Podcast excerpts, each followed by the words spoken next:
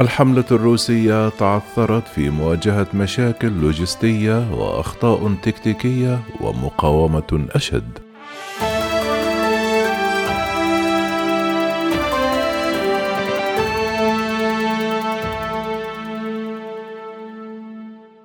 تبنى الجيش الأوكراني استراتيجية من شقين في مواجهة هجوم روسي شرس معتمدا على تكتيكات القر والفر وتحصين المدن الكبرى مع دخول حملة الرئيس فلاديمير بوتون مرحلة أكثر خطورة حسب ما يقول خبراء عسكريون.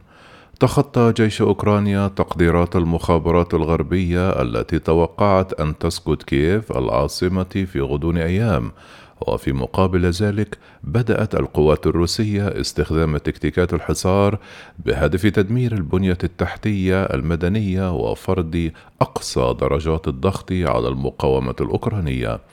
تقول الواشنطن بوست فشلت روسيا غالبا حتى الآن في الاستيلاء على المدن الكبرى وتزويد جنودها بشكل فعال بالطعام وبالوقود.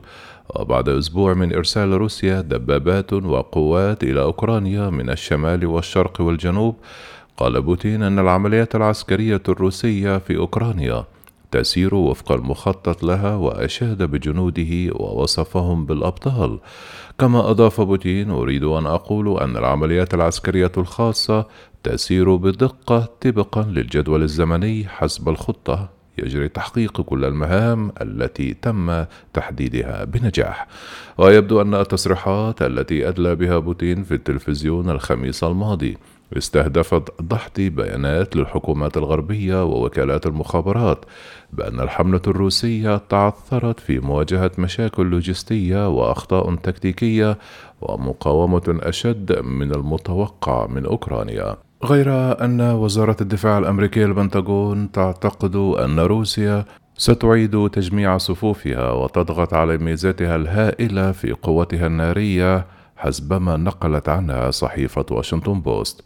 يقول جون سبنسر ضابط الجيش المتقاعد أن الهدف الرئيسي لأوكرانيا هو جعل الحرب دموية بقدر الإمكان بحيث لا يبدو أن بوتين سينسحب في أي وقت قريب.